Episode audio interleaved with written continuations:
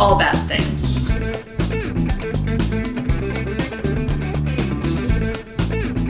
Tragedy. Tragedies, disasters. That's Bad things. trigger warning for everything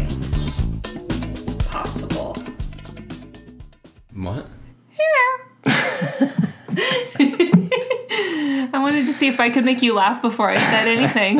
I almost did. I'm Rachel. I was getting there, and, and I'm David. and this is All Bad Things special Hurricane edition. Hurricane Edition. Yay! Hurricane. Florence. Yes. Don't worry, folks. We are going to be fine. We might lose power. At worst, this thing will be a nuisance, but that's that'll be about it. By the time this comes out, you'll know Yes. what this will have been. So, famous last words, potentially. Uh, knock on wood, but. Yes. no, no, no. Um, it's actually turned south from us, or is going to turn south from us as they're. Yeah. So we're not so- even gonna get hit as hard as we were supposed to. Right. We used to be literally dead center in Yeah. Mm-hmm. track, and now it's well to the south of us. I mean, Now other places are dead center of the track. yeah, that's why I'm not like. I'm not celebrating it. Yeah, it's you can't really be happy about that because it just means some un, uh, short of the thing turning back out into the Atlantic and not hurting anybody. You know, it's gonna cause some problems. Um, it made my parents miss a trip to London, which is really Mm-hmm. shitty for them. They're not like super travelers or anything, so it's not like they do it all the time. And it was supposed to be a nice, fun trip for them, and that sucks. Mom and Peter are flying to Spain tomorrow, but they're flying from New York, so Yeah, that's Yeah. no problem. no. Yeah. I was just saying. Oh, just Yeah. or let's just Yeah. give our pa- Yes. all of our All of our- parents travel plans. Yes. Your parents can't go to London, but my parents can go to Spain. Well, good for them. um. Uh. So. So yeah, we we are gonna be fine. It's just gonna be all. It's just the hassle. Yeah, like like we were saying, like past, it's just, it's just gonna be a nuisance. It won't be serious. There'll be some flooded roads Yeah. around and um, some potential for wind damage. I mean, I was really proud of myself for just thinking of keeping the giant boxes that the kitty condos came in and have some duct tape handy in case any Just windows case. get busted. And for neighbors too, you know, if we Yeah. need to help anybody out. So, um, because we're still going to experience tropical storm force winds, which are like We 40 will. to 75 miles an hour roughly. So, And we have that's before, and they're no joke. no, and But they're not category. Anything. hurricane They're not even hurricane No. speed winds. So yeah, we're gonna be fine. Um, the people on the coast are the ones who need to really watch out. Many, many, many have heeded evacuations. Some have not, and for those, I mean, there's like the Katrina situation, right, where people can't evacuate because of um, mitigating circumstances, but Poverty. Oh yeah, but um, then there are the fucking idiots who just think, "Oh, it's all right. We'll just wait it out." You know, it's like, s- stop it. If you mean, if I- can, get the fuck out. If we lived on the coast, we'd be gone. Like I'm. Mm-hmm. Oh, yeah. I'm certain Yes. of that. Like I'd be like, yeah, let's go to let's go to Asheville for the weekend. Yeah, whatever. yeah, Asheville's gonna kind of get dumped on too. A little just bit. Go north Yeah. at this point. I don't But ever want to go north, unless it's in the middle of the summer.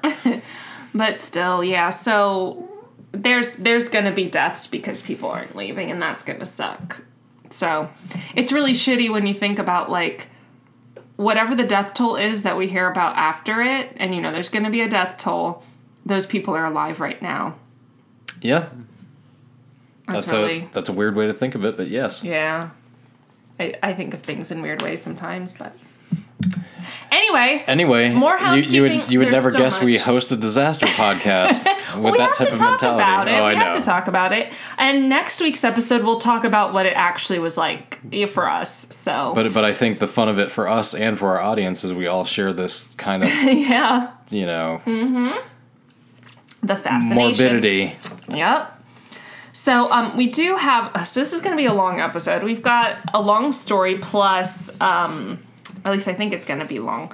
Plus some housekeeping. So first of all, um, we had a couple of people on um, Twitter. I think they were both from Twitter, and then one emailed us. Um, talk about the survivors of Hindenburg. Remember how the Hindenburg? Remember you said you like you didn't Mm-hmm. I, find uh, much information. I failed our audience in that regard because I didn't go into that. at well, you all. said you it was kind of hard to find some information. Yeah, because I mean everything was eyewitness, which Mm-hmm. so I kind of decided not to put it in because there was nothing clear cut. Okay. So Well, um, so our listener Kelsey said that most of, from what she heard, most of the survive people who survived, it was like a right place, right time thing, and that's all it could be. I mean, really. right? And then our listener Marianne emailed us just today. Uh, we're recording this on Wednesday, the twelfth, September twelfth, by the way.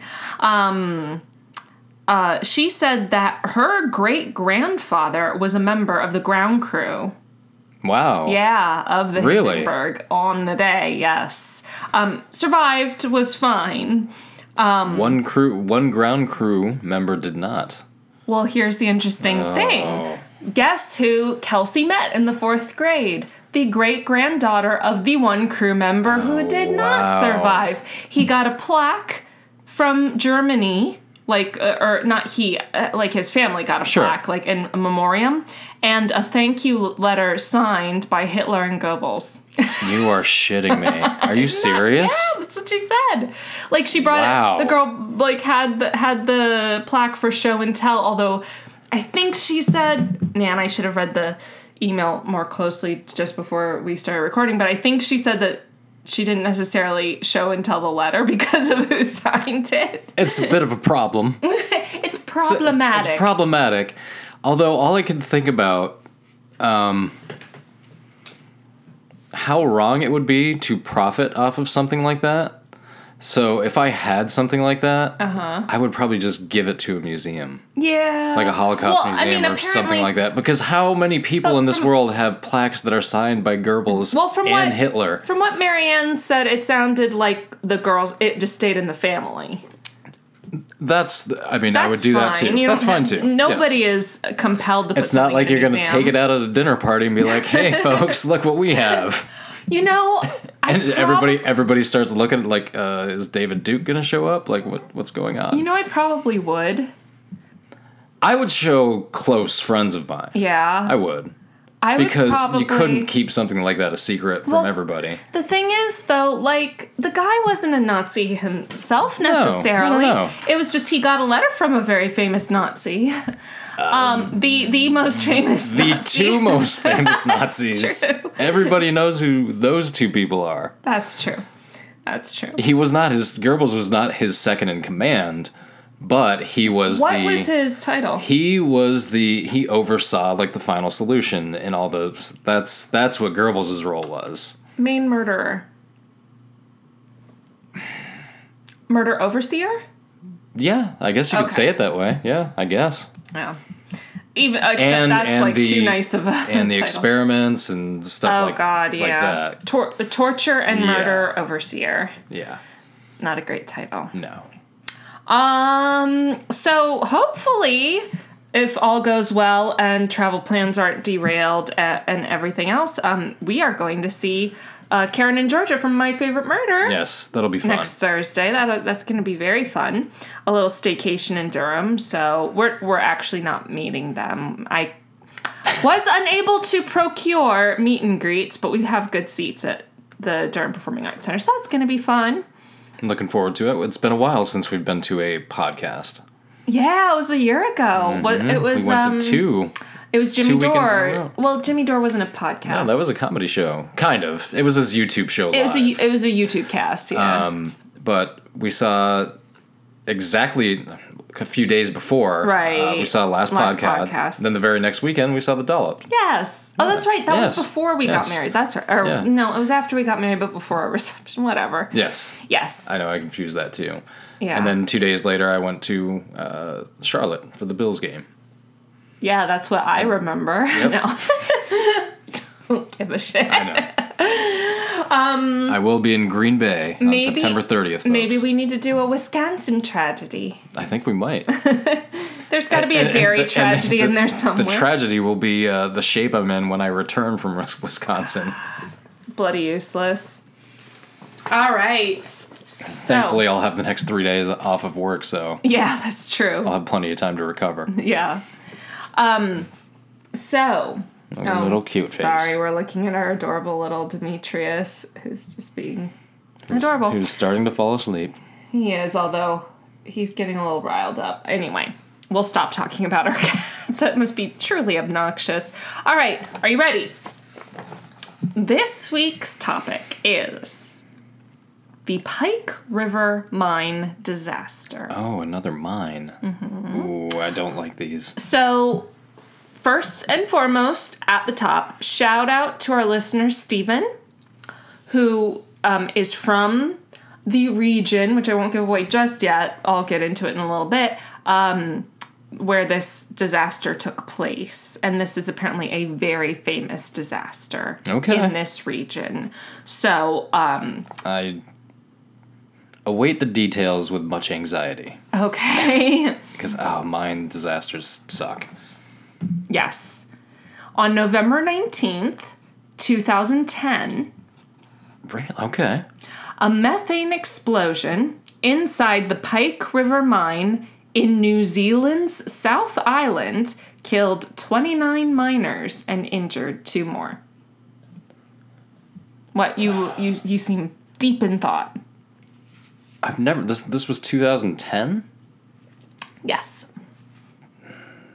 I think I know why I've never heard of this. Why? But that's a different disaster. That was the same year all those miners were trapped in Oh, like West Virginia or something. No, no, no, no, in a South American country and they oh, brought them all up in the Oh, elevators. Yeah, I kind of remember that. I don't That was know. the same year, I think. I'm sure we'll have a thousand people like yelling at themselves at us Yeah. Well, actually, no, we won't. Not a thousand. That's inflating it a bit, but hyperbolically. 400. Yeah, we'll go we with 400. We have 400 Twitter followers, so. Yeah, almost. Um, so yeah, so apparently this was a huge disaster, and the fallout was huge, and we're gonna get into all of that. Um, but first, a little side note. So, um, so Stephen is from, or or lives in.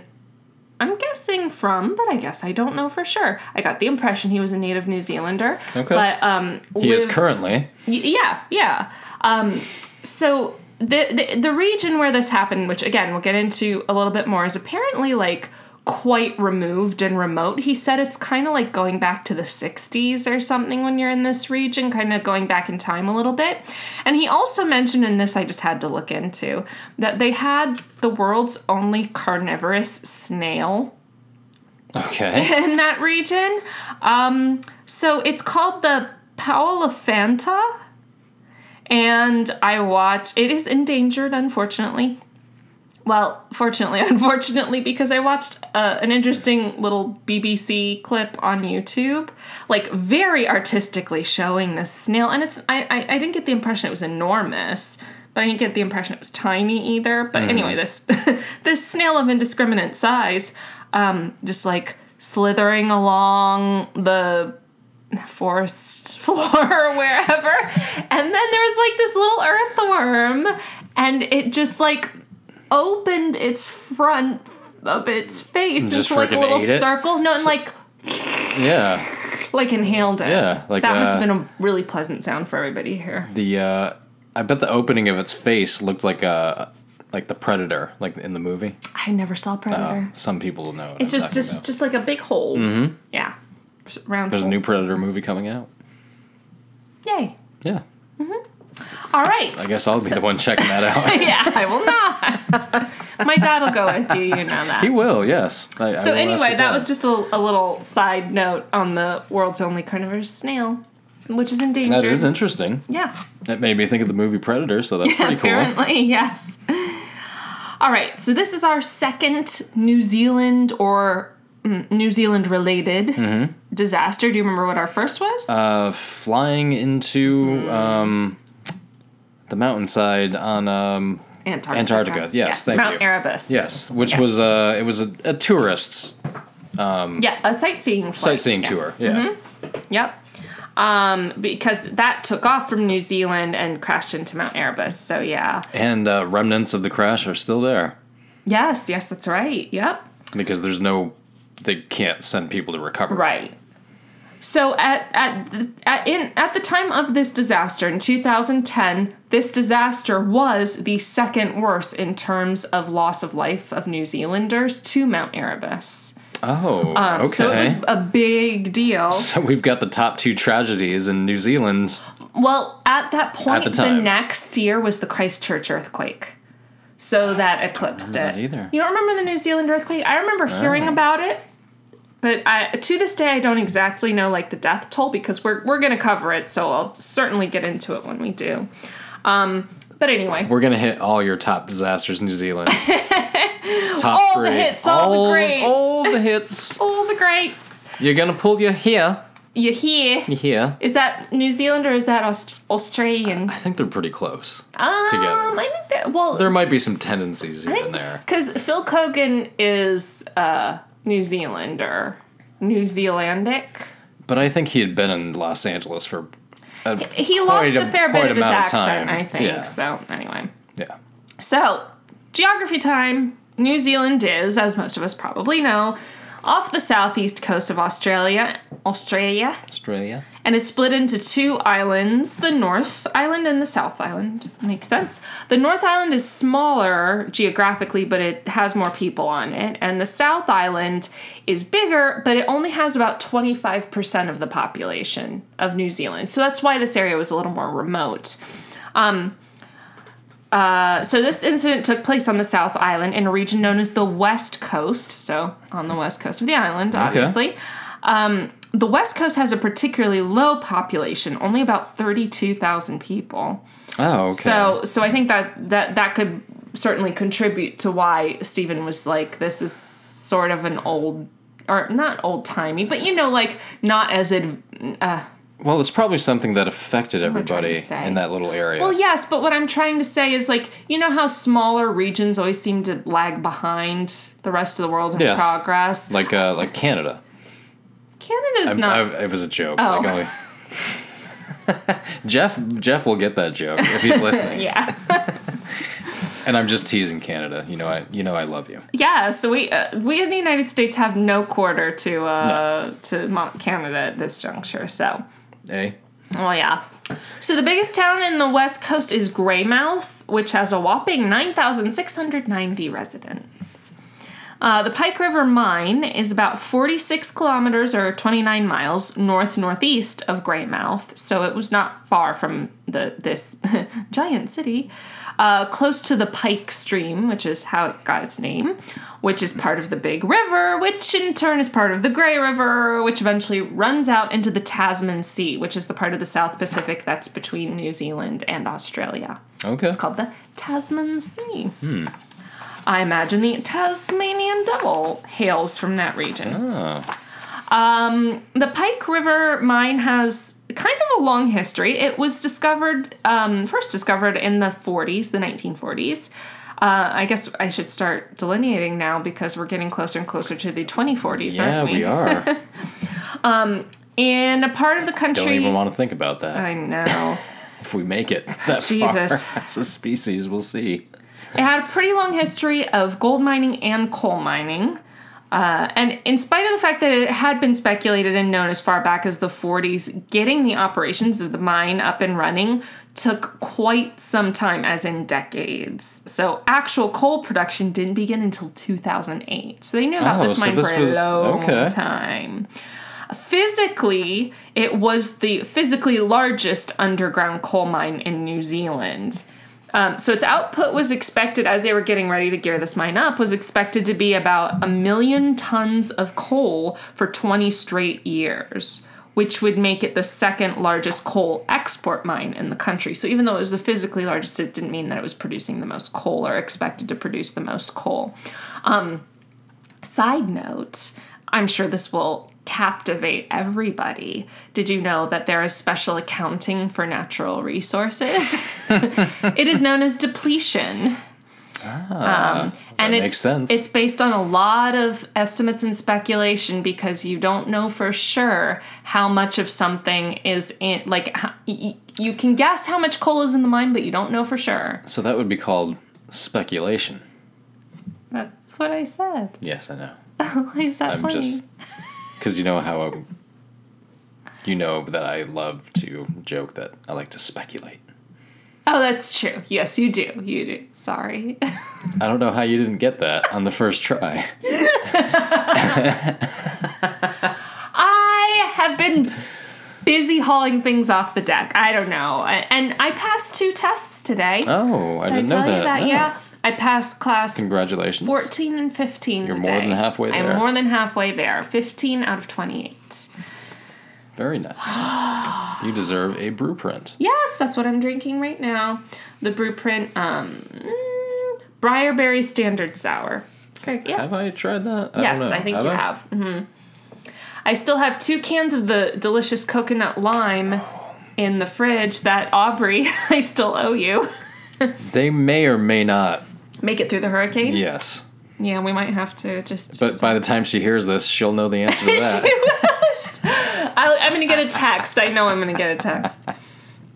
So, uh, so they were expecting a million tons of coal for 20 solid years. So that's a lot. The expected annual income from exports was expected to be around 170 million New Zealand dollars, which is about 100 million, 111 million US. It's pretty nice. So Um, yeah, that's that's uh, that's that's two billion dollars Yes. by by the time it's all said and done. More than even, Two yeah. point one Mm-hmm. billion dollars. So this mine was indeed She's so very big business. Oh, yeah. Yeah. The mine unfortunately ended up getting off to kind of a slow start. In spite of all these ambitions about like a million tons a year, it took a couple years to get the first shipment of coal out. So the first shipment was 20,000 tons that went to India in February 2010. I am sure that there are also all sorts of international regulations that they had to go through. What little fucking regulation there is in this business. Well, I mean, But it's not something. I'm, but I'm sure that that's where probably some.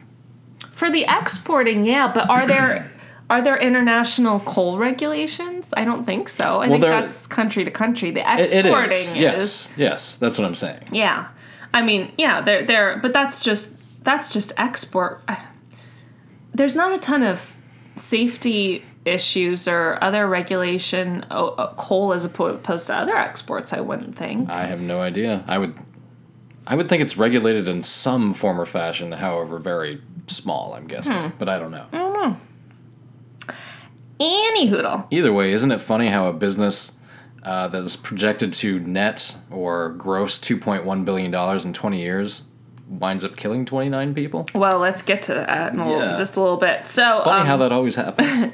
machine breakdowns were blamed for the delays and, and why it took so long to get everything out, uh, get the first shipment of coal out, which caused, um, which made them have to further finance the mine. So it was taking a while for this mine to earn a profit. well, also, this is the first time they're really on a huge scale taking a dig at this part of the earth, so they probably had to.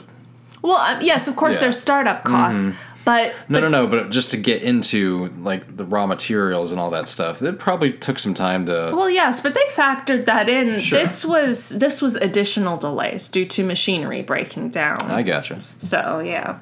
So the mine itself um, is 200 meters or 660 feet underground. Fuck. Fuck that. I know that would be. No I'm not. I'm No not comfortable way. with that. A huge tunnel, about um, 2.3 kilometers, which is about 1.4 miles long. So huge, huge tunnel. Was created by dynamite and is what was used to bring coal from the seam to the surface. So I think we kind of touched on this in Centralia, our Centralia episode, because I think that's been our only mine adjacent disaster. I don't think we've gone into an actual mining disaster other. No, the Soma mine Oh, Soma, yeah. in God, we've been doing this. Erdogan in Turkey. In Turkey. Yes, thank you. Yes. That's the other one we did. Good God, you know, we've been doing this so much and so long that I have the memory of a fruit fly for any of our. Because, I mean, this is. This is. If I did this double spaced in an irregular size font, this would be like a 10 page essay every single week. I forget about stuff very quickly. So, anyway, a refresher. A coal seam is basically like a, a, layer of coal in the earth, a strata, um, within other l- layers of other rock. So, um, I thought this was kind of interesting. Uh, what is coal made of? I, I don't know. Neither did I until I read about this, and this makes perfect sense. Earth. Come on. that, does, that doesn't even make sense. Hey, I had to throw something out there. It's Brown. it's made of dead and decaying organic matter. What type of organisms are we? Carbon based. Life living organisms are carbon based. Mm-hmm. And so when we die and decay, That's There's the good. carbon. It's good for the earth. well, it's organic matter. So uh, so yeah, it make it makes sense. It's good for I the earth on a normal scale. Not, Wow. You don't want a whole lot of that at once, I'm guessing. plus the mining of it may not be necessarily good for the earth No. but so the dead matter turns into hard coal because of the pressure of the other layers of rock Okay. over So? time and that's what makes coal so i thought that was I'm sure Akshay has been shaking his head this whole time, right like, he's like How did um they? How duh did, how did they not know this? We should have consulted Sorry, Akshay. Akshay. also um very quick shout out i meant to do this at the beginning to yours and murder for their 9-11 episodes Oh my god! Oh my god! no don't first of all before we mock them and we're not mocking them I am not mocking them. before that, you haven't listened to the episode. I just have, have to say they did a really good job Yes. on their 9/11 coverage. They were um, they struck a really good balance of their their humor, which is uh, so fun. It's so dry and perfect. It is sisterly. Yes, They take these Um, little digs at each other. and just and let because it go. and because I have siblings and you have Sure. one, you you, can pick t- you can it. tell yeah when somebody's taking a jab at somebody else. but uh, they so they were both really little when 9-11 happened so they were telling it from is- kind of an historical perspective Which is why I want to listen to that episode because I was 24. I was an mm-hmm. adult. So I was 16. I remember it fully. And yeah. But Rebecca was saying like she were little kids. Yeah, she didn't really remember. You were at least a mm-hmm. teenager and had thoughts and Right. feelings and you know really like a- selfish ones, and I was a prick at the Yeah. time. But yeah, aren't we all when we're 16? But- they're they're just little kids. They don't know shit about shit. They But- just recently learned how to read. right. But please listen to it because a they do a good job, and b listen for the Cantina song. That's all I'm gonna say. Yes. You'll have to tune in to them to find out what it, that means. It, but it's worth it, trust me. All right. So back to our disaster at hand. Um, and by the way, That- you guys know we don't cover 9/11, right? Because it we consider that It's a crime. That's a, that's definitely a crime, not a disaster under our definitions of how we Yeah. define. I mean, it was disastrous, yes, and it was a disaster, but not under the auspices of our purview. I think I or use those right. or because 9/11 is a crime and that's not what we Th- cover. There you go. All right, that's what I said. so, um, we're gonna get into the explosions, as in plural, because that's what happened, and the rescue efforts kind of in tandem because of the way events unfolded. So, Um, Just the way you crafted that sentence, I can kind of already see where this is going. Yeah. So there are generally two type types of explosions in coal mines: methane explosions and coal dust explosions. So methane, like the gas, is a byproduct of coal, is absolutely flammable. So if there's if it's saturated enough in the air and there's any type of ignition, it just goes up. Um, coal dust fires are way less common. The air has to be super saturated with coal dust for that to be flammable, but or to ignite. Um, but a lot of times a coal dust fire will be secondary to a methane explosion. So like the methane will light, and that's what will light the coals. Sure. Or idea. So Okay. anyway, but this was a methane um, explosion. They share explosions. they share a universal theme that any type of a fire in an enclosed space is always a fucking tragic Just a terrible thing. Um. Yeah. Yeah. So, around 3:45 p.m. local time on November 19th, 2010, there was an explosion inside the Pike River mine.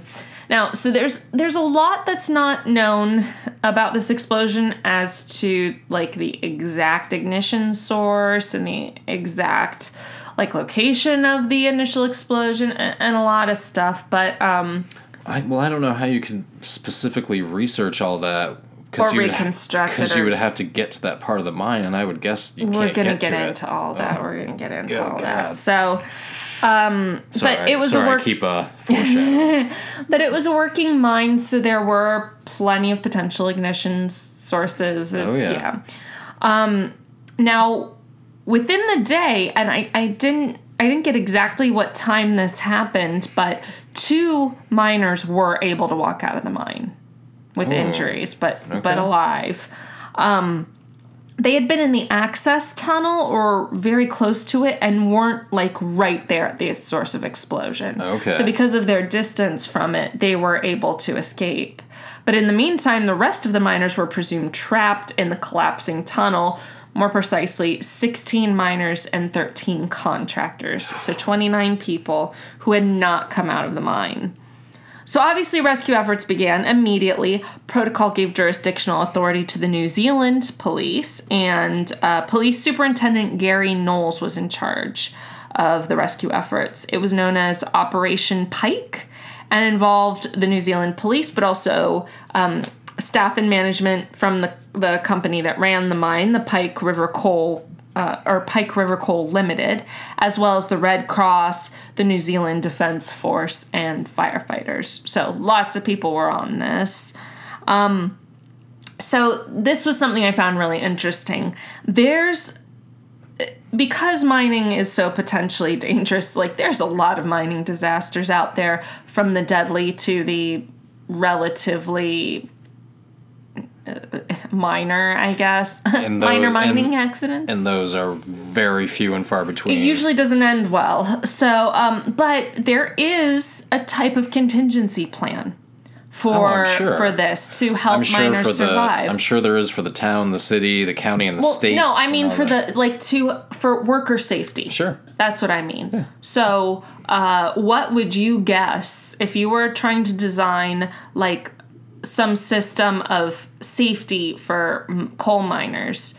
What would be your thoughts on like brainstorm, spitballing here, Uh, putting you on the spot? The first thing is don't work there. Like, Well, don't ever. But if you're in a, I'm gonna guess this is not an, I wouldn't say an economically depressed area, but maybe it's just like a little region, and you know the people that work there, it's probably good money.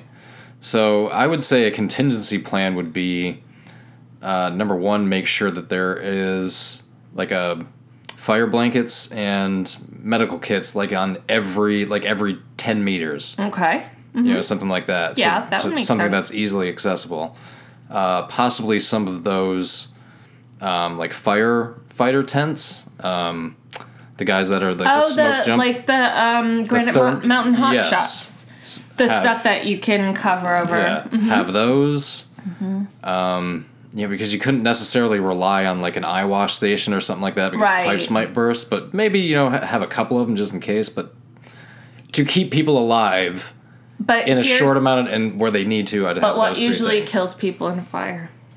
the smoke inhalation So what would you do for that? Ah, um, SCBAs, what does that stand for? self self-contained breathing apparatus. You're on the right track, sir. Let's talk about that. Did they actually have them?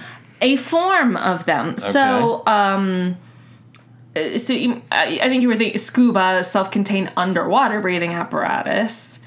Um, you Mm-hmm. said self-contained breathing apparatus, but scuba would be underwater. Is the underwater, Okay, yes. so there's No, just there a regular. Oh, okay. yeah. I didn't know. I guess I didn't know That's that. what but that makes firefighters sense. have on. Okay. Are SCBAs. All right. So some miners, as was the case for the Pike River mine, are given self-contained self-rescue devices. So same idea, just a, a, a different. It, it, it's it's an air pack, you know, similar to scuba or a CBA, um, but it looks different because its function is different. It's small, lightweight, like a little tank, like a little tank Sure. with um, a rugged metal contain like case and a mask or Mm-hmm. a breathing apparatus. So uh, the Pike River miners did have SCSRs that could provide 30 minutes of breathable air. So the the thing that you would think of is like, well, wait. So that means if you don't get out of the mine in 30 minutes, you're just dead. Still, if you have 30 minutes. No, they had another contingency plan. Oh, okay. Here was the, the second part of this. So it was like a two part thing. The idea was you have this apparatus that's going to give you um, 30 minutes. Got 30 minutes. Yep. Figure to get out. to something I have never heard of, which is a fresh air base. They have these like self contained, sealed off rooms Interesting. inside, like little containers, as in, you know, like. yeah. Yeah, like, Like a, a safe hermetically room. sealed Yes, unit. basically, basically, yes. So that you could get to one of those. You close the door, so they're sealed. You run in, close the door behind you, and the air is filtered air, so you're not breathing in the shit that's um, on the outside, and it has a backup system too. If anybody listened to um, Joe Rogan's podcast with Elon Musk, he kind of goes into the Hyperloop that he's trying to build in LA, and it involves like a similar type of A technology. fresh air room. Well, no, that's what would shuttle people like this. But you'd have to listen to the episode. Oh, you mean I the can't. underground? yes, um, the underground tunnels he's trying to build. super Hyperloop. fast. Hyperloop. Yeah. Well, super fast. Uh, Mm-hmm. Hyperloop doesn't mean anything. Super fast does. Hyperloop means Well, I'm just trying to be hyper, more. which is really fast.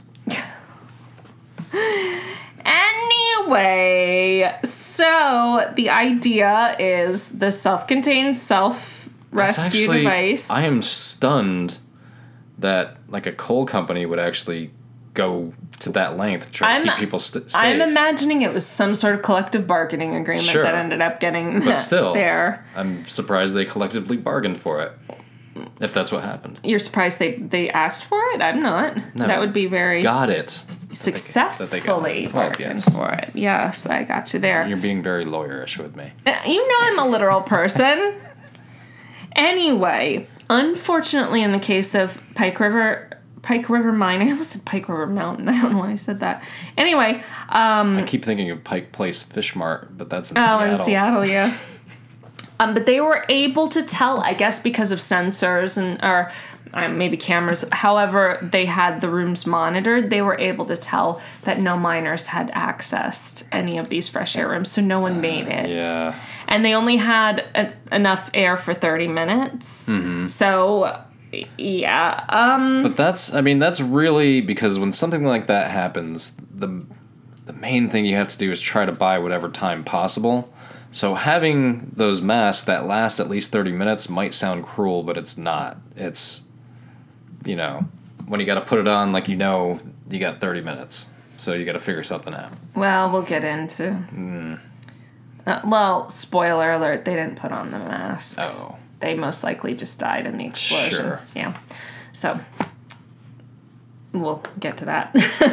the rescue and recovery efforts went on for quite a while, so they set up like a center for the families of the missing workers in Greymouth so they could remain close by while while they were trying to rescue their loved ones.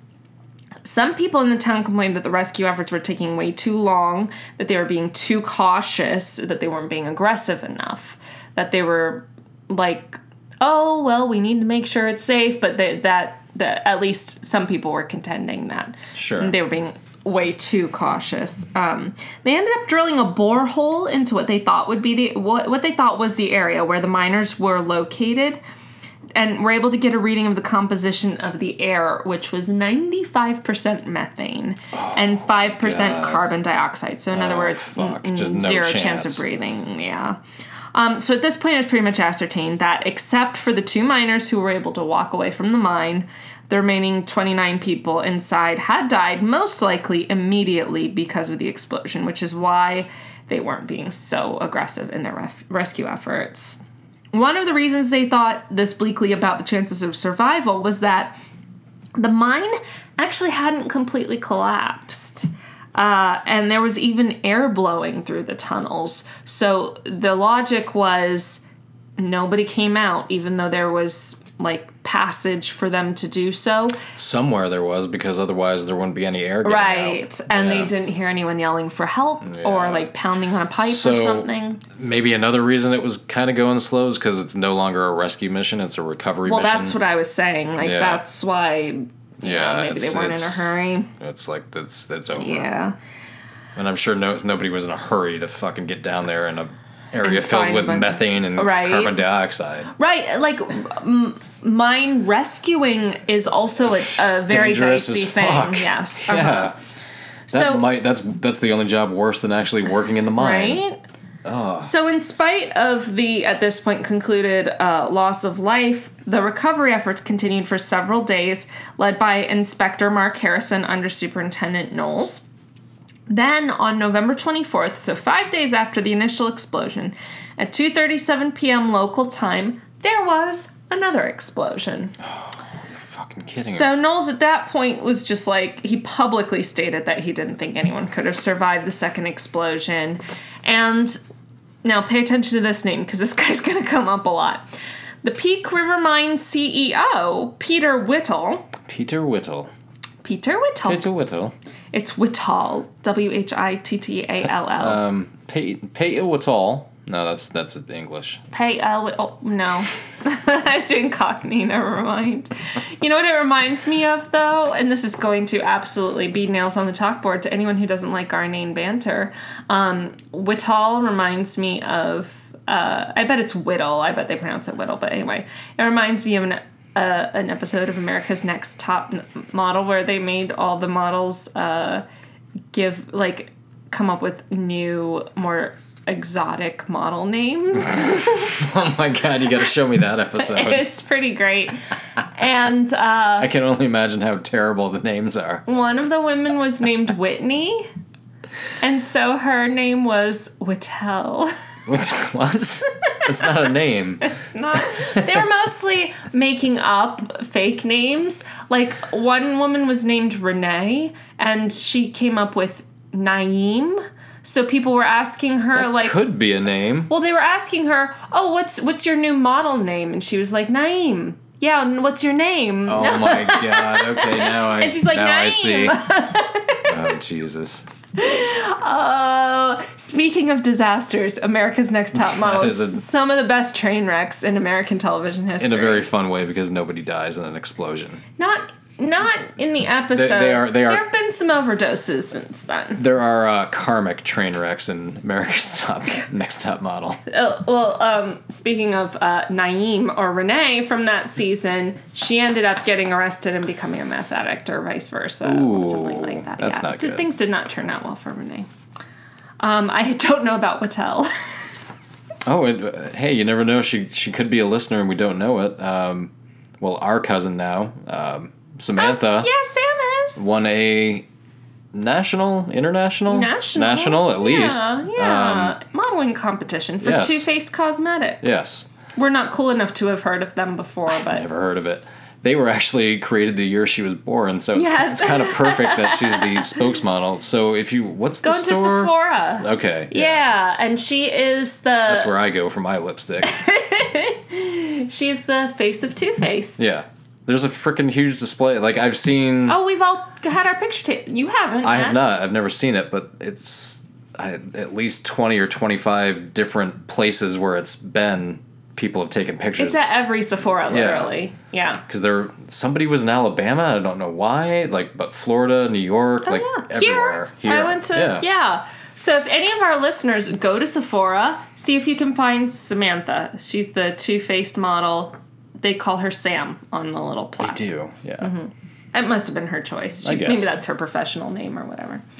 Anyway, Peter Whittle, Peter, back to Peter Whittle. Peter Whittle, um, said he didn't think the second explosion was ignited by someone potentially being alive in the mine. So I'm guessing, th- like that was a- a legitimate question. Was well, how did was there a second explosion when there's nobody alive down there to have done anything to accidentally ignite it?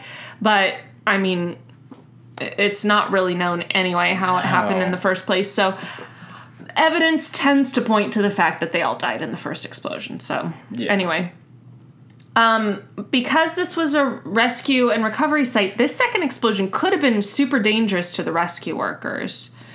You know, so they made were an excellent site. decision holding them back. Why, how did you hear that? Oh, you mean from going Yes, inside? initially, No, yeah. there were there were rescue workers working like on top of the Yeah. mine and in areas they still could have gotten hurt or killed. Yeah. while they were working, not even inside the mine. Oh, okay. So where they were, where people Gotcha. actually were, they could have been hurt or killed, but they heard the explosion coming.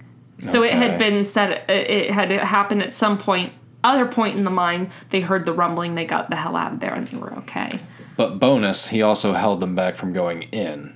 Wh- I don't know if it was a- Peter Whittle. Oh, okay. Mm, don't give this guy too much credit. Trust me, we're getting we're gonna. I was just speculating. Somebody, and it, it was. I caught you twice tonight. Wow. It was um, probably the superintendent. It, it probably had nothing to do with Peter Yeah, Whittle no. because he was the CEO. I that yeah. name is just too funny. Peter Whittle.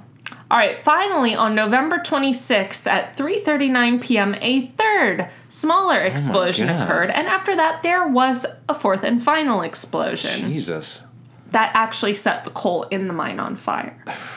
Okay. At this point there was very little chance of pulling bodies out intact. Like it was getting bad at this point. So that day, November 26th, they which is a week after the initial explosion, they brought in a des- device called oh boy, a Gornigi aggregate gagnigi or GAG, a gag. I'm not even gonna try. It's basically like a, a giant engine that, like a pump, that pumps carbon dioxide, nitrogen, and water vapor into a mine where there's been a fire. The idea is to flood the um, the tunnels in the mine, basically lower the oxygen level, starve the fires, and force out all the methane so that it's not Okay.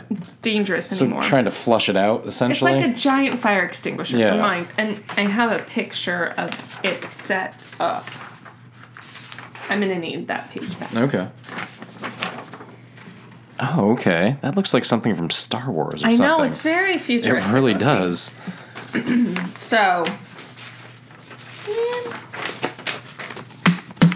I got my pages all out of order. All right. So uh, it took a solid three days just to put this thing together because it was a huge apparatus, right? Um, and another Yeah, definitely. Uh, how would you Google this thing? Gornigi aggregate gas music. So if you got that, or G A G G O R N I C Z Y A G R E G A T G A S N I C Z Y. There. Are you happy? Now you know how to how to Google it. so um, so it took another five days f- just for it to fill up the mine with the fire retardant, and at that at that point there had already been zero hope of getting Oh, out, anyone out alive. yeah. So, um, but with the whole mine filled in with the retardant, like oh well, never mind. Yeah, there was literally zero hope of anybody being alive. I guess I was a little redundant in that those sentences, but anyway. The 29 people who died in the Pike River mine were all men. Uh, the oldest was 62. oh, We're going to get into the hard part. The youngest was a man, or I guess the argument could be made, a boy named Joseph Dunbar, who turned 17 the day before. fuck. I hope he had a fucking blast Oh, of a birthday yeah. the day before You want it to and get, went in hungover. Oh. you want it to get a little sadder? No. Yeah, well, it's going to anyway. He was originally suppo- supposed to this. It, it was his first shift at the mine, mm. and he was originally supposed to start on November twenty second, but he talked his boss into letting him start early. Isn't that shitty? Most of the victims were from New Zealand. Uh, the uh, two were Australian, two were Scottish, and one was South African. Most of the New Zealanders were from the West Coast region, and one of the two miners who lived, who escaped, his brother was in the mine and died. Oh. Yeah. All right. so Well, we- that, that makes sense, I guess. Yeah. That there The would be brothers. some yeah. Cousins, yeah, stuff like that. Yeah. All right, so here's where it gets in- interesting. I mean, it was already interesting, but in a tragic way. Um, there's a lot of aftermath to cover here. Um, like I said, this was a big deal in New Zealand, rightfully so. Um, you can't have a huge operation like a mine that was expected to do 117 million dollars of revenue, or no, 170 New Zealand dollars um, a year in revenue, and go bust and have 29 people die without a whole lot of shit being very rightfully kicked up. Because there's a huge amount of investment that goes into that before they even dig into the ground. Oh yes, yes, lots of money involved, and as far as the public goes, you know, lives lost. So. So let's talk about the investigations. Uh, within the same month of the disaster, so November 2012, 2010, sorry, a royal commission of inquiry was opened into the disaster. So that's a formal.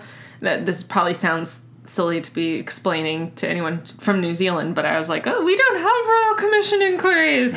We don't have anything so We have Senate. We have Senate inquiries. We do. Maybe that's the Yes, yeah. that's, that, that's probably the equivalent. well, not quite because it's not done by politicians at all. Oh, okay, so it's Um, not the it equivalent. is led by the government. Well, actually, I shouldn't say that. Maybe I'm misinterpreting this. Um, it's led by a justice, so it's it's led by a judge, not by a lawmaker. I guess that's that's the difference. Um, so it was led by Justice Graham Pankhurst, um, and there w- and so he he impaneled the rest of the commission. Um, and there was some controversy over who exactly was impaneled on the commission.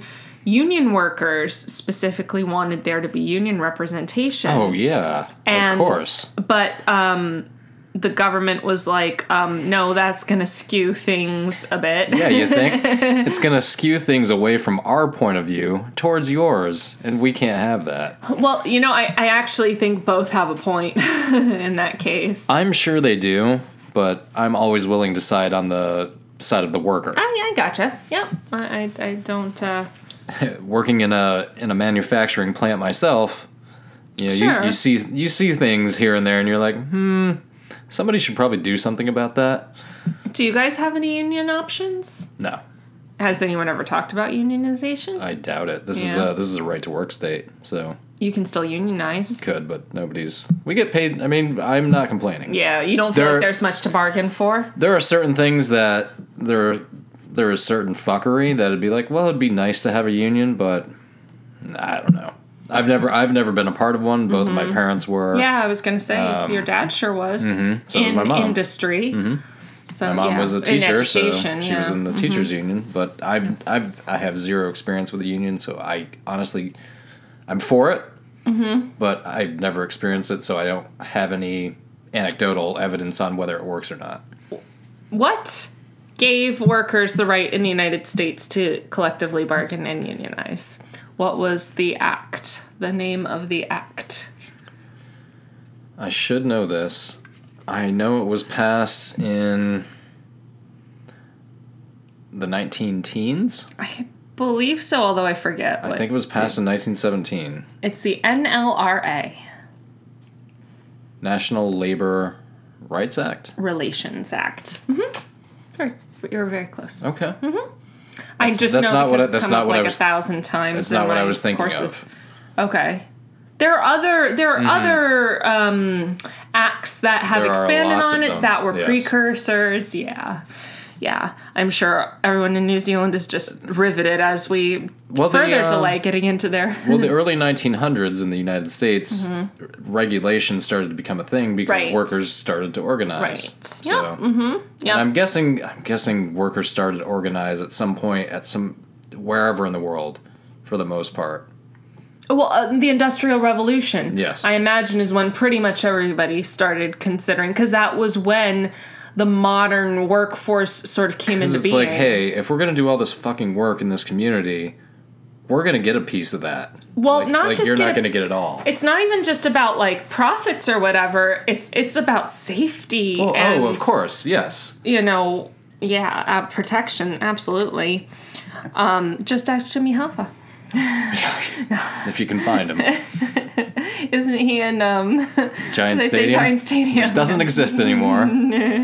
uh, one Simpsons episode made a very, very hilarious joke about that, and it was so. Um, at the time, Simpsons esque. I don't think that's a thing anymore. Probably hasn't been for a while. I know it's still on TV, Technically, I don't know who watches it though. but um, I probably just insulted a whole bunch of people in our audience. Sorry. That's okay. But Homer one time uh, had a fantasy that he was playing uh, wide receiver for the Giants, and caught a touchdown pass and tripped in the end zone.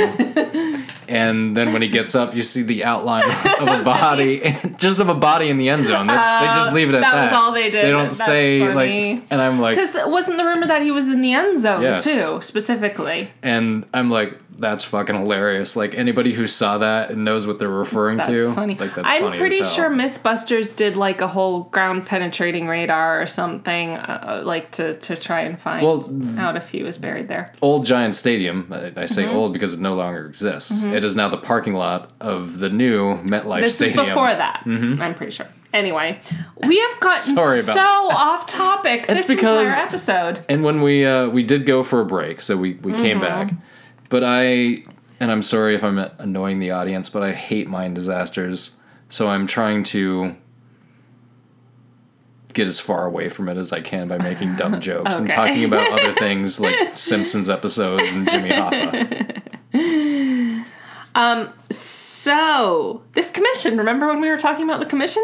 What? Uh, they issued their final report almost two years after the disaster, November 5th, 2012. The report was highly critical of the operations of the mine itself, saying that the directors of the company ran an unsafe mine and acted improperly over the workers' health and safety. You're reading my work upside No, I'm not. I am not. You know I can't do that. They Plus, before you had it literally right in front of my face, and I didn't read it. They said, quote, at the executive manager level, there was a culture of production before safety at Pike River, and as a result, signs Shocker. of the, yeah signs of the risk of an explosion were either not noticed or not responded to. Shocking as well. Yeah. It also concluded that the Department of Labor, because they spell it with you, Labor, Just like in Canada, eh? oh yeah, was delinquent in proper regulation and inspection of the mine because they were the ones who were supposed to oversee, make sure that they that the mine operators were staying in line. So this finding led to the immediate, like literally the exact day this this report came out, the Minister of Labor Kate Wilkinson pieced out, totally resigned. Okay. So there was immediate fallout in, in the Department of Labor for that. That's a good thing. Yeah, yeah. I mean, it, it heads rolled. Yeah, that's for sure.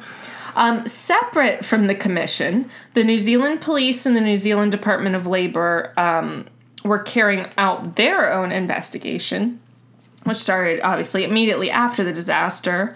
Uh, the police investigation concluded there was not enough evidence to show a definite link between any individual actions and the explosions. So I guess that would be like sabotage or like some sort of gross negligence over a specific thing Sure. or source. You know, sort of like the somebody left the pilot on, the pilot light on kind of situation or whatever. Somebody had to go in that back room and have a cigarette when they Yeah, knew they yeah, weren't supposed to. yeah. And.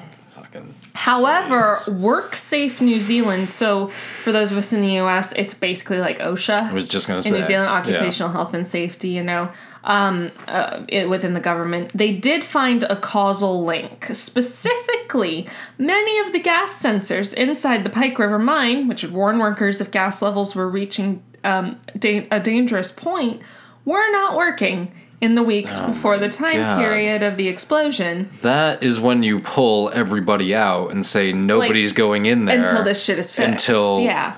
Because this methane could be building up and we wouldn't know, which is apparently exactly what happened. there is pretty much zero. I'll, I'll say zero point zero zero one percent of danger of an explosion in the part of the plant that I work at. Mm-hmm. But still, uh, once a week we have to take air tests and air samples Uh-huh. to make sure they pass. And if they don't, guess what? We're not doing that day. Working. Exactly. Mm-hmm. So You're getting out of there. well, no, it's just we can't because if the air samples aren't correct, the product won't come out the way oh, it's so it's less to. for safety and more for product control. yes. Quality control, yeah. And this isn't a place Yeah. where we're not going to die in an explosion. Right. These gas sensors aren't working and they're sending people in there Yeah. anyway is Yeah. complete Yeah. fucking It's gross like negligence is what it is. Um, I would can't even fucking do that. it, it's uh, uh Even in an office, much less a yeah, fucking right? mine. Right? So supposedly the company knew that these sensors were not working because they manually checked levels with like handheld devices during the same time period and methane was recorded at dangerous levels 21 separate times in like the 6 weeks or so leading up to the explosion. So like this was coming and they knew it. Zero fucks given. I, I believe Yeah, is, is yeah. the uh, modern Yes, term. Very good. Um, they also found inadequate ventilation, which would ma- have made conditions more dangerous as well. So, a year after the tragedy, so in November 2011, the Department of Labor brought criminal charges under the Health, Safety, and Employment Act. So, this was all for like labor violations, basically. Those charged were Pike River Coal Limited, so the company that ran the mine, Valley Longwall International Drilling Party Limited, which is one of the contractors that provided three of the contract workers who died in, in the um, explosions, and Peter Whittle. Oh, Remember, I said, Yeah. remember that name? Uh, the former CEO of Pike River Coal. So at that point, he was former. Uh, they were charged if if he, if he was a CEO in the United States, he'd still be there, or he would have gotten a hundred would've million gotten a dollars lot of to money, go yeah. away, like Les Moonves Or- recently. or he could have stayed and gotten money. So That too. they were charged with 25 separate charges of health and safety violations. Good. In July 2012, Valley Longwall pled guilty, so they just pled out. Or no, that's not the right. Pleading out means like making a bargain, right? Yes, Oh, well, but you can still plead you can guilty. plead. You for, can plead out for a lesser. charge. Yeah, yeah, yeah, Anyway, they pled guilty. It's a bargain. Yeah, and they were fined forty six thousand eight hundred New Zealand dollars, which is like thirty grand, but not adjusted for inflation. Um, although it wasn't all that That's long ago. that's nothing. It wasn't much at all. That's a fucking. That's. He made Yeah. that like five minutes ago. He who? Uh, The person that they gave that fine to. Oh, oh, oh, it's the government. The government fined them. I'm not sure. Who got fined? The um the Valley Longwall, the company. Okay, so I'm saying the people who got fined, like the the Oh, the top company people. oh, yeah, yeah, yes, yeah, I'm saying they of made course. they made that money The five company- minutes ago, yeah, sure, like sure. thirty six thousand. No, it was not much, no. Yeah, that's nothing. Pike River Coal and Peter Whittle pled not guilty in July 2013. Does that date ring a bell to you? Yes, it does. Mm, that's when we met. That is when we met. Oh, we're so cute. On what sick. day? The third. Of course I know that. I was just I, I was just teasing. oh, okay. it's also our anniversary. I It should is. know. um, so they pled not guilty in S- July. sorry, sorry for that sappy moment. That was really gross. In July 2013, Pike River was fined 760 New Zealand dollars, which is like close to a half a million US, um, and ordered to pay each of the victims' families 110 New Zealand dollars, so roughly like 70 grand. That's not enough. That's no, not I mean there close. is no enough number, but True. still that's not much That at all. isn't shit. That's a year's salary probably. And then insult to injury, the fine was never paid, and the payout was clo- to each family was closer to like five thousand New Zealand dollars or like three grand. Yeah, and it came with that GIF where somebody opens an, an umbrella and it's just a middle finger. right. You've seen that, I'm sure? I have I'm- not. No, okay, I it's pretty haven't. funny. Okay. But somebody just opens the umbrella and it's somebody giving it's just a middle finger. Oh. In December of 2013, uh, the charges against Whittle were dropped. He and Pike River offered voluntary payment on behalf of the company, so it was basically like a bargain. Like they said, we'll give some money if you drop the charges, more or less. So, um, but prosecutors also said there wasn't enough evidence to convict him anyway. However, those payments from Whittle came from his insurance company. So did his attorney costs, and so this guy did not pay out of pocket for anything. There was a lot of uproar over the dropping of the charges against Peter Whittle. He is still a pretty controversial character. Like if you Google him, there's a lot I of am New going Zealand to. tabloids. I am. And if he has a Twitter handle, I'm going to follow him too. Well, keep listening. Okay. In the immediate aftermath of the explosions, he was very emotional, like it, half crying in front of the camera, like saying he would stop at nothing to recover. Yeah, he was he was thinking about all the money he just lost. Of course, he was crying. He said, "quote We want our boys back. We want them out." Yeah, whatever. and broke down like so he broke down talking to the press however he was later criticized for a lack of remorse specifically he said he was haunted by the tragedy but what uh, but he was asked if Yeah, he, he's like he's like, have you seen my bank account? Well, I'm not was- worth a billion dollars yet. he was asked if he felt guilty and he said point blank quote no it's human nature to blame someone he also said he had quote nothing to be ashamed of he also said quote it was a terrible tragedy but i would defend my position because i feel i always put the interests of my staff and workforce before everything And the evidence of that is 29 yeah. dead bodies. well the evidence of that is 21 separate dangerous readings of methane that you did jack shit about f- I mean, oh my fucking lord. So that did not endear him to the people of New Zealand. Um, so, uh, yeah, it riled people up. And yes, because the investigations and the charges All I'm- that that was inaccurate. All I'm picturing in my mind, this this movie might be a little dated for your generation, but Okay. people around my age will. It's Crocodile Dundee. Did you ever see that? I did. My dad loved Okay. it. Crocodile Dundee, the original Crocodile Hunter. yes. Which I believe is a. I think it's like 30 years old. I Oh, think it more came than out. that, I no, think. th- it was like 88 or 89 Oh, it, I think it's older because I was like five when I saw it. when you first saw it. No, when I saw it on on VHS, like we had Ah. the VHS for, recorded from HBO. We're gonna have to look that up. But anyway, I think it's 88 or 89, one of the Okay, other. I'll look it up while you keep going. But all I keep thinking of is that Paul Hogan. Paul Hogan. Paul Hogan. Did you say Paul Hogan? No, I said Oh, okay, sorry. Um, like he had to in that one scene where he stabbed the crocodile in the head. I literally saw it when I I- was 86. Oh, okay, I was close. I thought it was 88. Anyway, um, I want him to stab this guy in the head.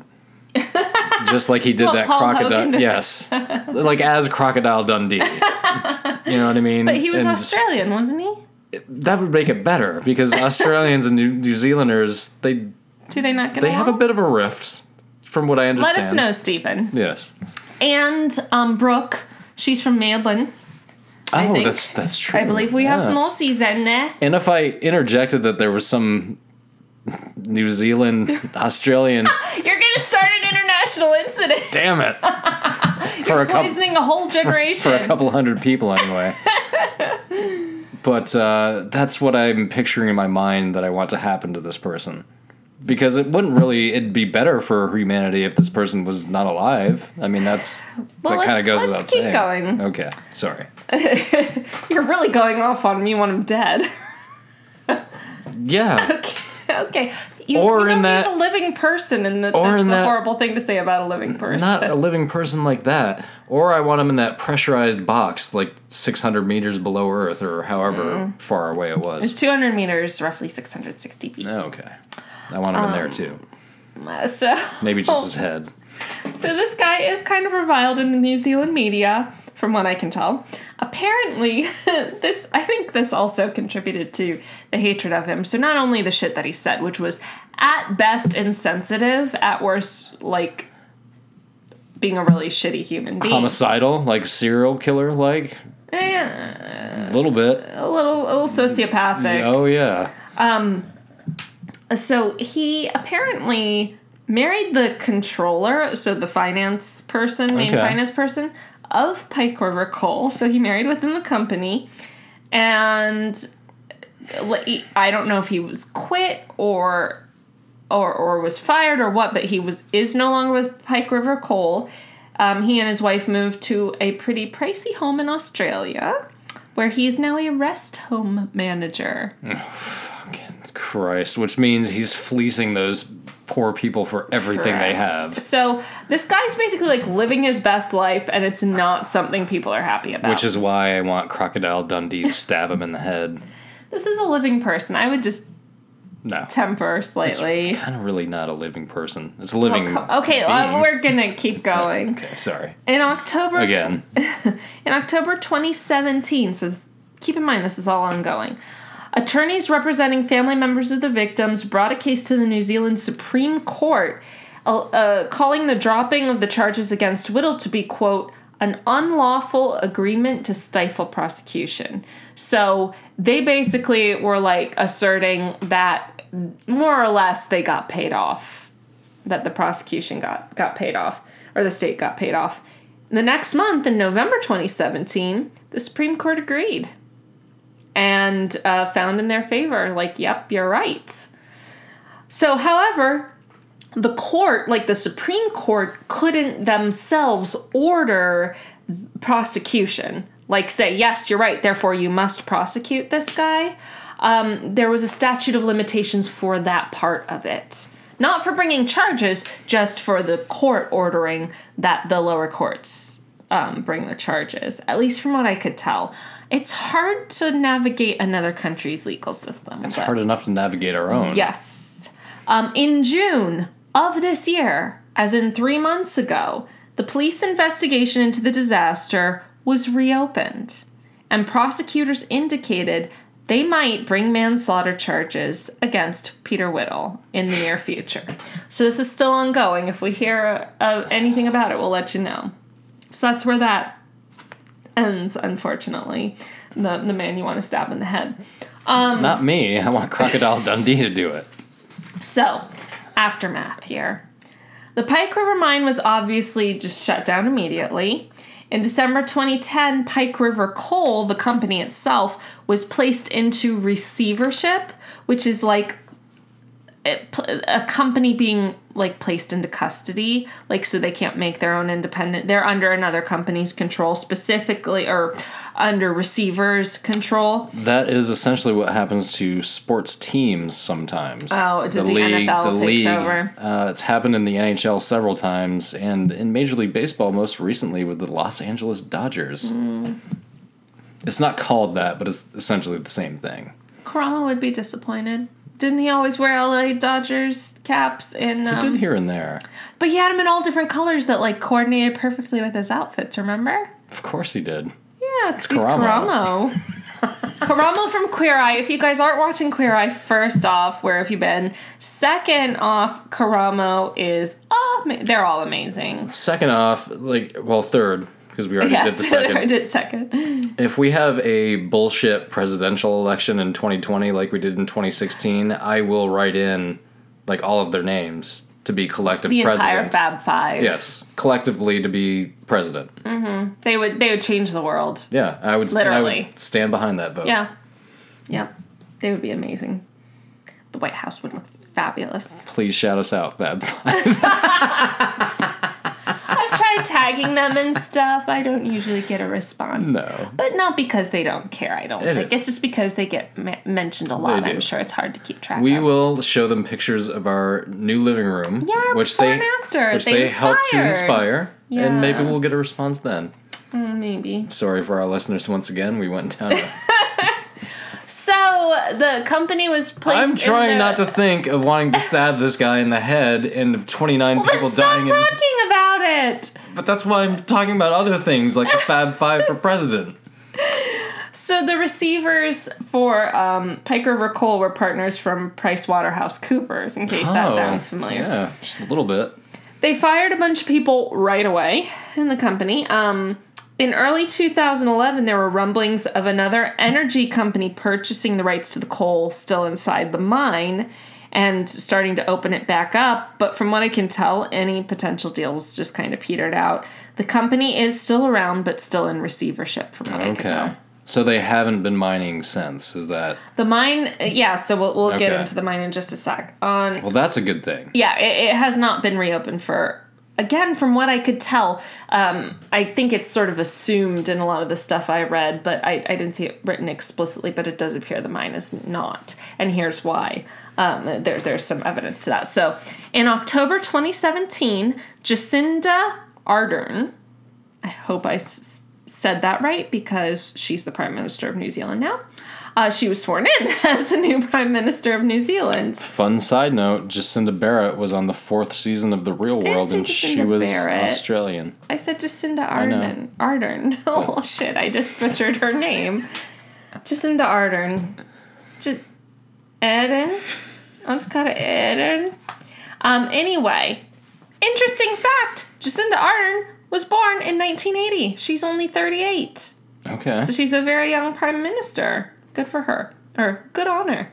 That is uh, very young. Yeah. That'd be young for anybody, male or female. It's barely old enough to be president in the US. Thirty-five. Five. Yeah. So a couple months before um, she was sworn in, she promised to send workers into the Pike River mine to recover the bodies of the 29 workers still inside, as well as to continue the investigation to the exact cause of the explosions. And she seems to be making good on her promise. So in November Okay, good. 2017, a new department of the New Zealand government was created called the Pike River Recovery Agency. They literally started an entire arm of the government or entire government agency. Like like the IRS is a United States agency. Mm-hmm. They started an entire agency just for this project. So seems like they are taking it very seriously. And the express purpose of this agency is to recover the bodies from Pike River, gather evidence on the disaster, and prevent future similar tragedies, which is great.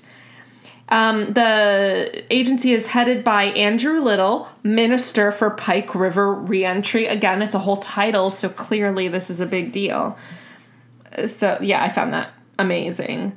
Uh, I can't. I cannot think of an example of that in United States history. We didn't. We didn't come up with a agency for Katrina disaster relief. It was all just Not. under FEMA. I was gonna say not for just not for, for one any single specific trend. Probably not. So yeah, I mean we're a much larger A series of get it, disasters. Yes, we've created many agencies for those. Like what? Like what are you uh, well, FAA. Well, uh, see, bank- but, that's what I'm saying. it's a whole it's a Right. whole industry that they're regulating, not just Not an a individual- single instance. Yeah, there there was there have been commissions. The 9/11 Commission, Yes, I the say, Warren that's different. Commission. That is Yeah. very different. because that's, not basically an that's like a one-time thing only. it's an it's an inquiry. Yeah. it's not a. and they file um, a report, and then that's, right. that's the end right. of it. It's not a um an entire branch. It's not a not branch of government. It's, it's not not, a, not a regulatory agency. Yeah, Right. Hmm. not an entire agency. Yeah. In April 2018. Well, good for this. Pri- I've, Absolutely, Abs- yeah. It's sounding very promising. In April 2018, so just a few months ago, um, Andrew Little, the Minister for Pike River Reentry, and two Pike family representatives, Anna Osborne and Sonya Rockhouse, who I believe were the, the family members, if I'm remembering this correctly, who brought the suit to the Supreme Court that reopened this all. So they're kind of out there in the battle here.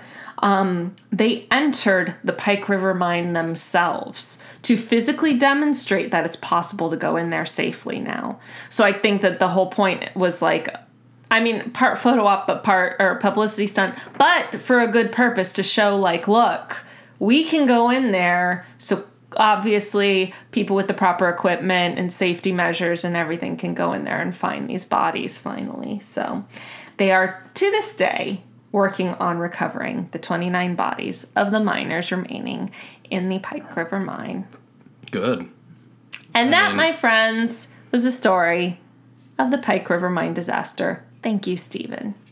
Yes, absolutely. Well, thank you, and also at the same time, uh, not thank you because You I'm were just, gonna I'm just say enraged. fuck you, weren't you? No, no, no. I Oh, was okay. not. No, that's no. I, I was not going to tell one of our listeners to fuck off. Well, you've been talking about stabbing a living human being in this I've been talking about stabbing a scumbag that sees people as not people, as product, and as what? How much money can this? That's not a human being. That's a something No, else. that's still a human being. That's- physically, but that's it. Oh, come on.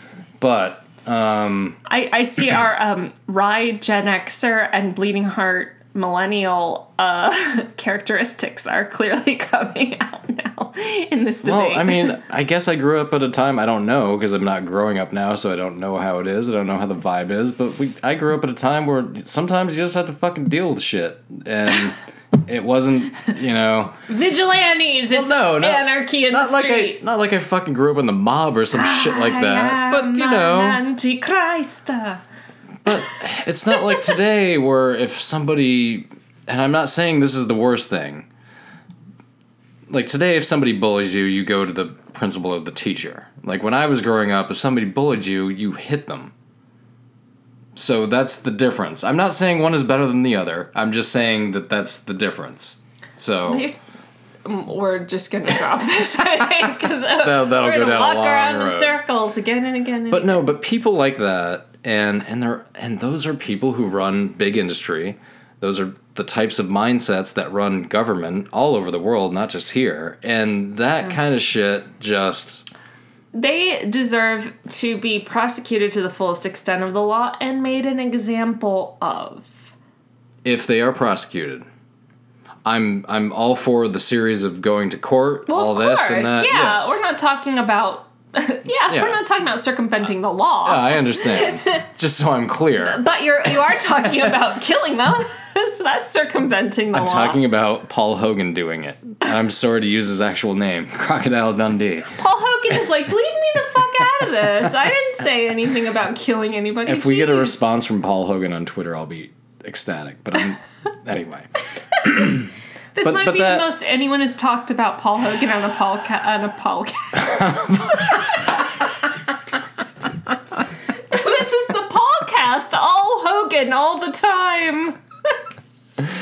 Oh, that's right. think it's that- I hope that's I hope that's up there with the cantina.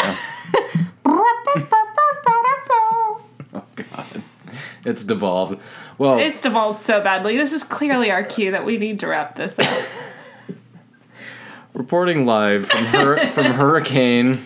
Hurricane Central. Bryan Norcross. Is th- is that a Miami guy? Oh, come on. I mentioned him in Hurricane Andrew. Yes, he's a Okay. Miami. Well, well, so I, I, I- think- I forget who he's working with. Local now. meeting Miami, not here. But That's no, he's what I- national now. He's been national Oh. for a while. But he was watched the Weather Miami's like Channel. facing the storm. Okay.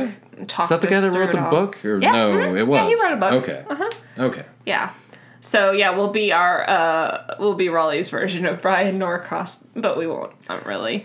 We'll just mostly hope that we can get this episode out on Monday. I think so.